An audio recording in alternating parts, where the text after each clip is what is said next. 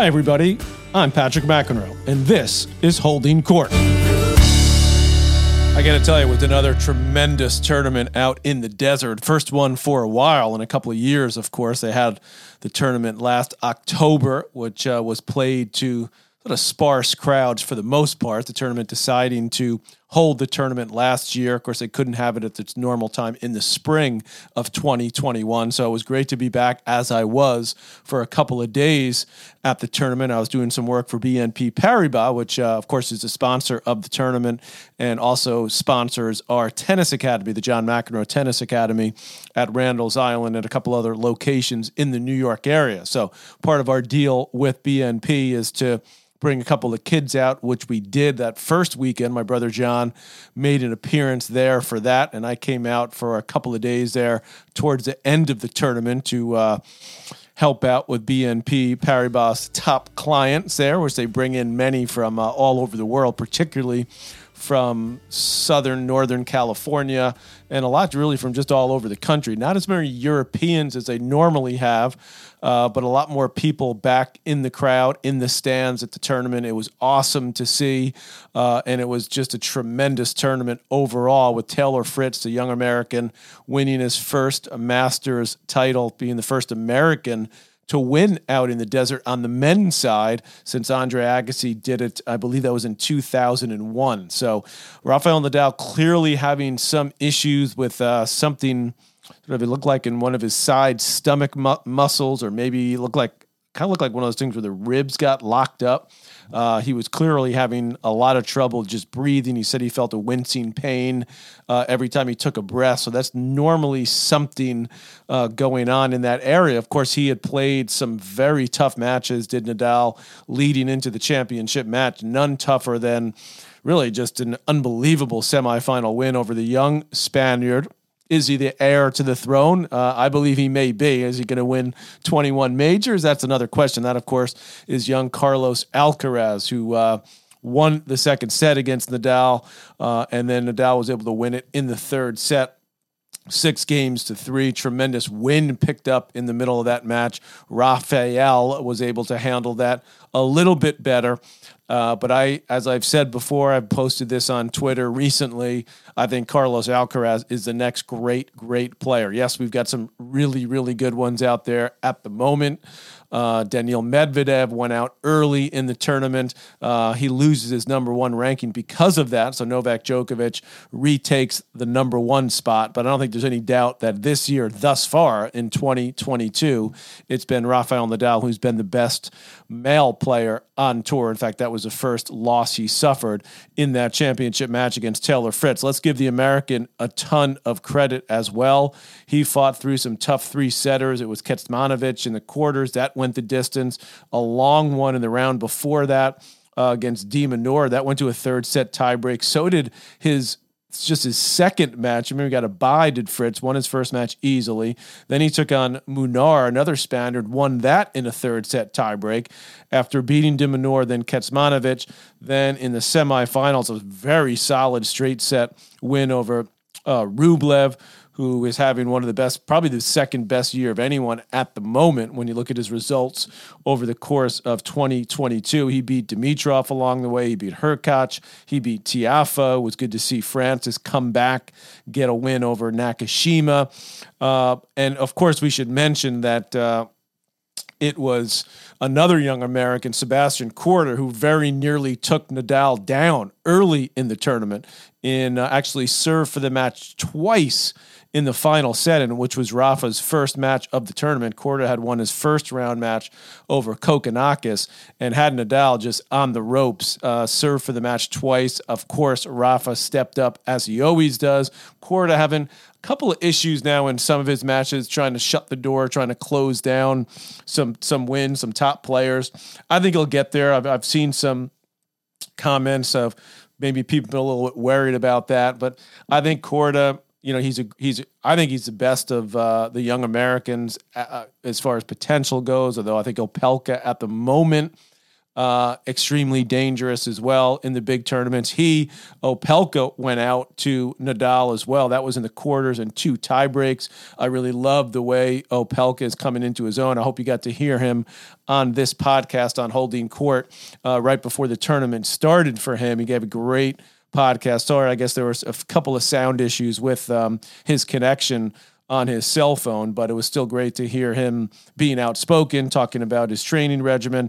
So he had a solid tournament, taking out Musetti, taking out Shapovalov, which was a great win for him in three sets.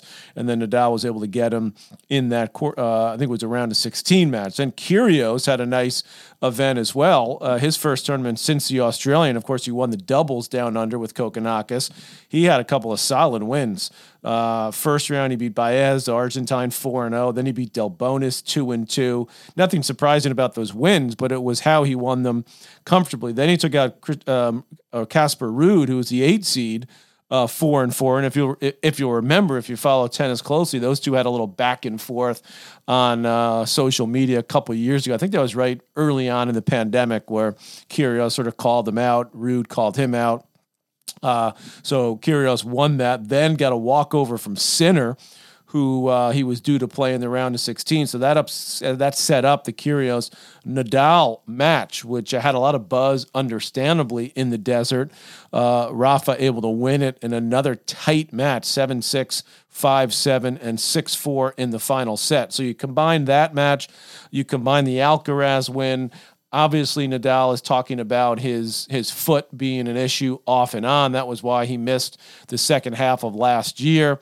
Uh, he did win Acapulco, if you remember, uh, just a couple of week, a week or ten days or so before he took to the court in Indian Wells. Uh, loves to get his golf in out there with his team. By the way, the only reason Carlos Moya, I'm told, does not come, you know, he's got the team of coaches. He's got Um, Roig, who's a buddy of mine from Spain, who's been part of the team, even when Uncle Tony was there, sort of, uh, I don't even want to call him the secondary coach. You know, he's got a bunch of coaches that, that travel with him. He's got his trainer, obviously. He's got his manager, Carlos Costa. Well, I guess the reason Moya doesn't come to the desert, amongst others, that he doesn't play golf. And Rafa uh, loves to play golf. He loves his boat, and he loves to golf, and he does a lot of golfing, I'm told, uh, in the lead up to the tournament and on his off days uh, out in the desert, and uh, practices early morning and, and then early in the evening again so he can get a full eighteen. I don't know how this guy, this guy's got so much energy. It's just amazing, but clearly caught up to him. He had already decided, did Nadal, not to play uh, in Miami, which is getting underway momentarily down in Florida. James Blake, of course, the tournament director of that one. So we wish him the best, but now this is his second or third straight year. Well, of course, they didn't have it a couple of years ago, but the second straight year, no Djokovic, no Federer, no Nadal. So that's uh, not easy uh, in selling tickets. I mean, they'll do well down there, I think. Uh, it's it's a very popular tournament. And, of course, you've got the now Fritz with the win. You've got the other good young Americans. You've got Medvedev, the top seed. You've got Tsitsipas. Tsitsipas, a little disappointing, um, you know, losing to Brooksby the way he did and then not really giving Brooksby a ton of credit, which uh, wasn't great uh, after Brooksby beat him one six, six three, six two. And then Brooksby got pounded by Norrie. And Norrie, of course, who won this tournament last year, Cam Norrie, Uh, when it was played in October. He played Basilashvili early. Remember, they played in the final last year. That went the distance again, although Norrie won it easily in the third, six one. Then Norrie played Brooksby. I believe that was the first ma- uh, did he play that on the center court? I think he did. That was his first match he played, I think, on center. And then I was actually in the crowd for his match with Alcaraz, which he got off to a, a, an early break, but Alcaraz got back in it, won it pretty comfortably, six four, six three. That was a night match. That was in the quarterfinal. So it was a good result for Norrie. He was a little peeved that he didn't get on uh, one of the main show courts. Of course, pretty much all the, sh- the courts there are show courts. I mean, that's what Larry Ellison has done out in the desert. I mean, even the even Stadium three and four are great courts.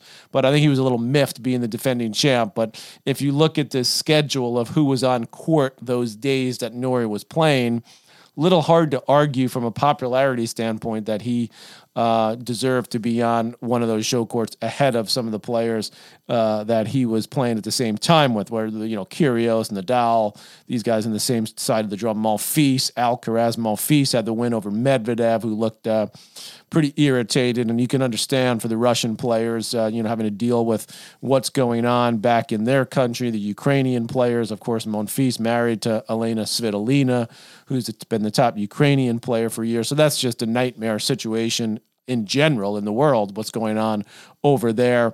Obviously, the tennis players uh, don't ha- not dealing with that, but they are dealing with the fact, at least the Russian players and the Ukrainian players, uh, you know, families over there in that part of the world. Um, it's just, uh, it's just scary. I did a couple of pods on that. I did a little C N N hit on Uh, uh, some U K official, I guess a sports minister, saying that Medvedev should have to disavow Putin to be able to play Wimbledon, which is absurd, that any any player of any nationality would have to do that. So I don't think that will happen.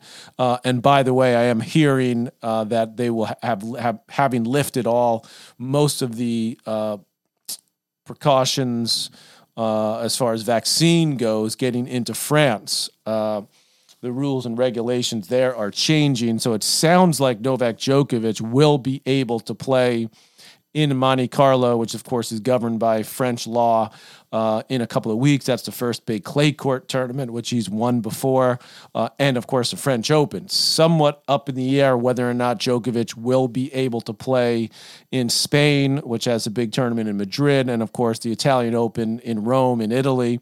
Uh, about the, the protocols and the restrictions for unvaccinated people getting into those countries. So that was why Djokovic, he wanted to come and play at the B N P Paribas. He wanted to come and play in Miami, uh, but the U S government not allowing that, so we didn't have that same kind of fiasco that we had down in Australia, thank goodness. So it was a great win. Uh, Taylor Fritz, uh, absolutely amazing that he was able to pull this off. Of course, he's, for those of you that don't know, grew up pretty close to Palm Springs in the San Diego area, so he's got a, had a lot of his family and friends out there in the desert. I was impressed watching him. I watched the match courtside uh, against Ketsmanovic, and uh, you know, he didn't play great in that match, but I'll tell you the thing that Fritz does well. Obviously, he's got a great serve.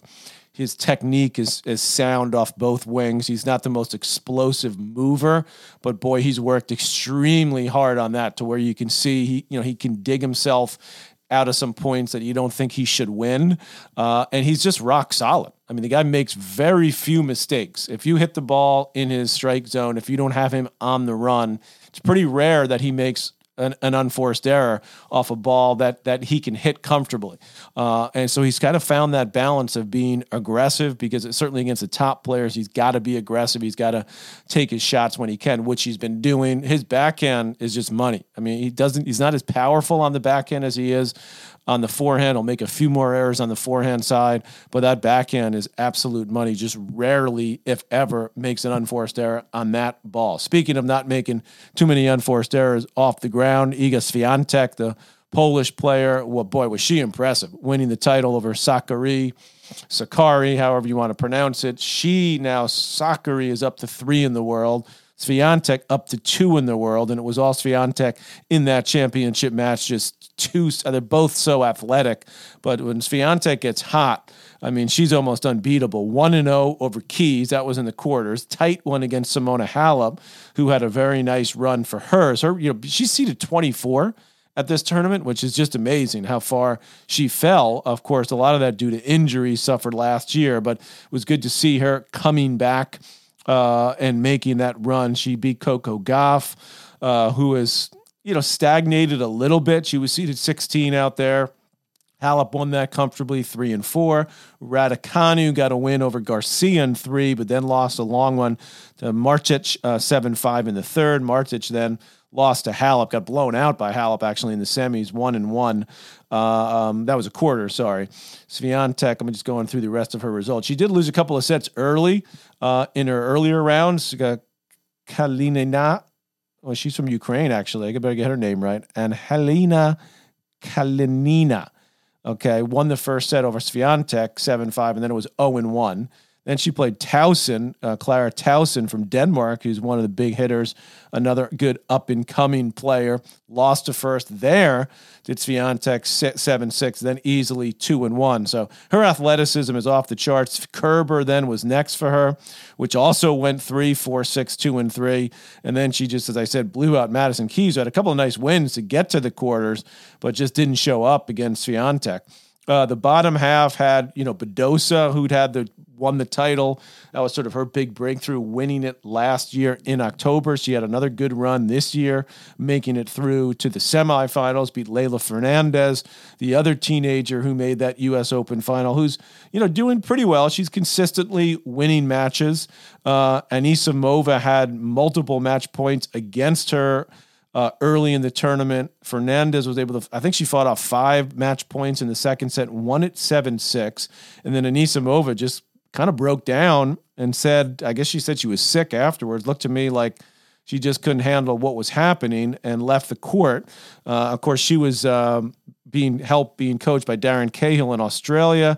Darren came over and was working with her in the lead up to this tournament, uh, and then pulled the plug on it. Darren did tell me, uh, just as what he told the rest of the press, was that he just burned out, uh, wanted to just kind of reset, go back home. He's had to deal with a lot of quarantine issues, getting in and out of Australia. He's got a, he's got his family back there, uh, and it sounds like, I guess, he just sort of hit the wall mentally himself. Whether or not there was more to that, he's not letting on. You know, there may be, may not, who knows. Uh, so that, anyway, that's what happened with Anisimova, Fernandez. Badosa then lost to Sakari in a, in a, you know, again, you're seeing these athletic young women really start to, to, to make their way in women's tennis. That was six two, four six, six one. Sakari uh, had also had a couple of straight set wins along the way. Kvitova early.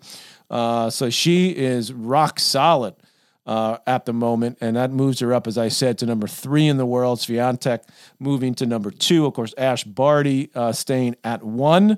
Uh, when will we see her again? I'm guessing at some point on the European clay. So disappointment for American women just in general. Uh, you know, we've talked about for so many years how it's the American women, uh, you know, uh, battling for major titles or at least being ranked uh, up in the top ten. Not happening at the moment. Anisimova taking a little bit of a step back. Coco Gauff, she is where she is. You know, we've seen some, obviously Keys had a good Australian Open, pretty decent here. Sloane Stephens. You know, Jessica Pegula uh, maxing out, I think, on what she can do. She can do. Um, Jennifer Brady still out with injuries. Of course, she had such a phenomenal year last year. Serena, we don't know if, if and when we're going to see her again. Venus, same issues there. Uh, I would guess that we'll, we'll hope, hopefully see them at some point uh, in the spring, whether it's on the clay, whether it's leading into Wimbledon, who knows. Uh, but we shall see. So it was a great B N P Paribas Open. Thanks to them again for sponsoring us at the John McEnroe Tennis Academy. We appreciate it. They give funds for us to be able to spread out to our top kids at the academy that normally wouldn't be able to afford um, all that they get and all that they need to become high-level tennis players. Uh, of course, we got our own charity there as well, the Johnny Mac Tennis Project. Uh, we raise funds for that. And by the way, we have our big comedy night April sixth. So you could go to j m t p dot org and you could look that up.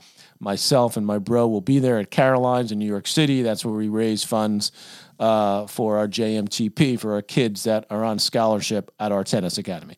Hope you all enjoyed it. Miami should be another great tournament as well. And I'm hoping to get my buddy, Mister Brad Gilbert, to join me here on Holding Court. We all we'll, we we'll do what we do over text all the time, which is we break down the Americans and the, especially the American men. We like to do that over text. Who's got the best chance to uh, who who is the best chance to win a major out of them? That'll be one of the questions. And who do we think will end up as the number one ranked American? Of course, right now it's Taylor Fritz. It was Opelka before the tournament started. Which American man will end up ranked, will be the number one ranked player at the end of twenty twenty-two? That will be next on Holding Court. Holding Court with Patrick McEnroe is powered by Mudhouse Media.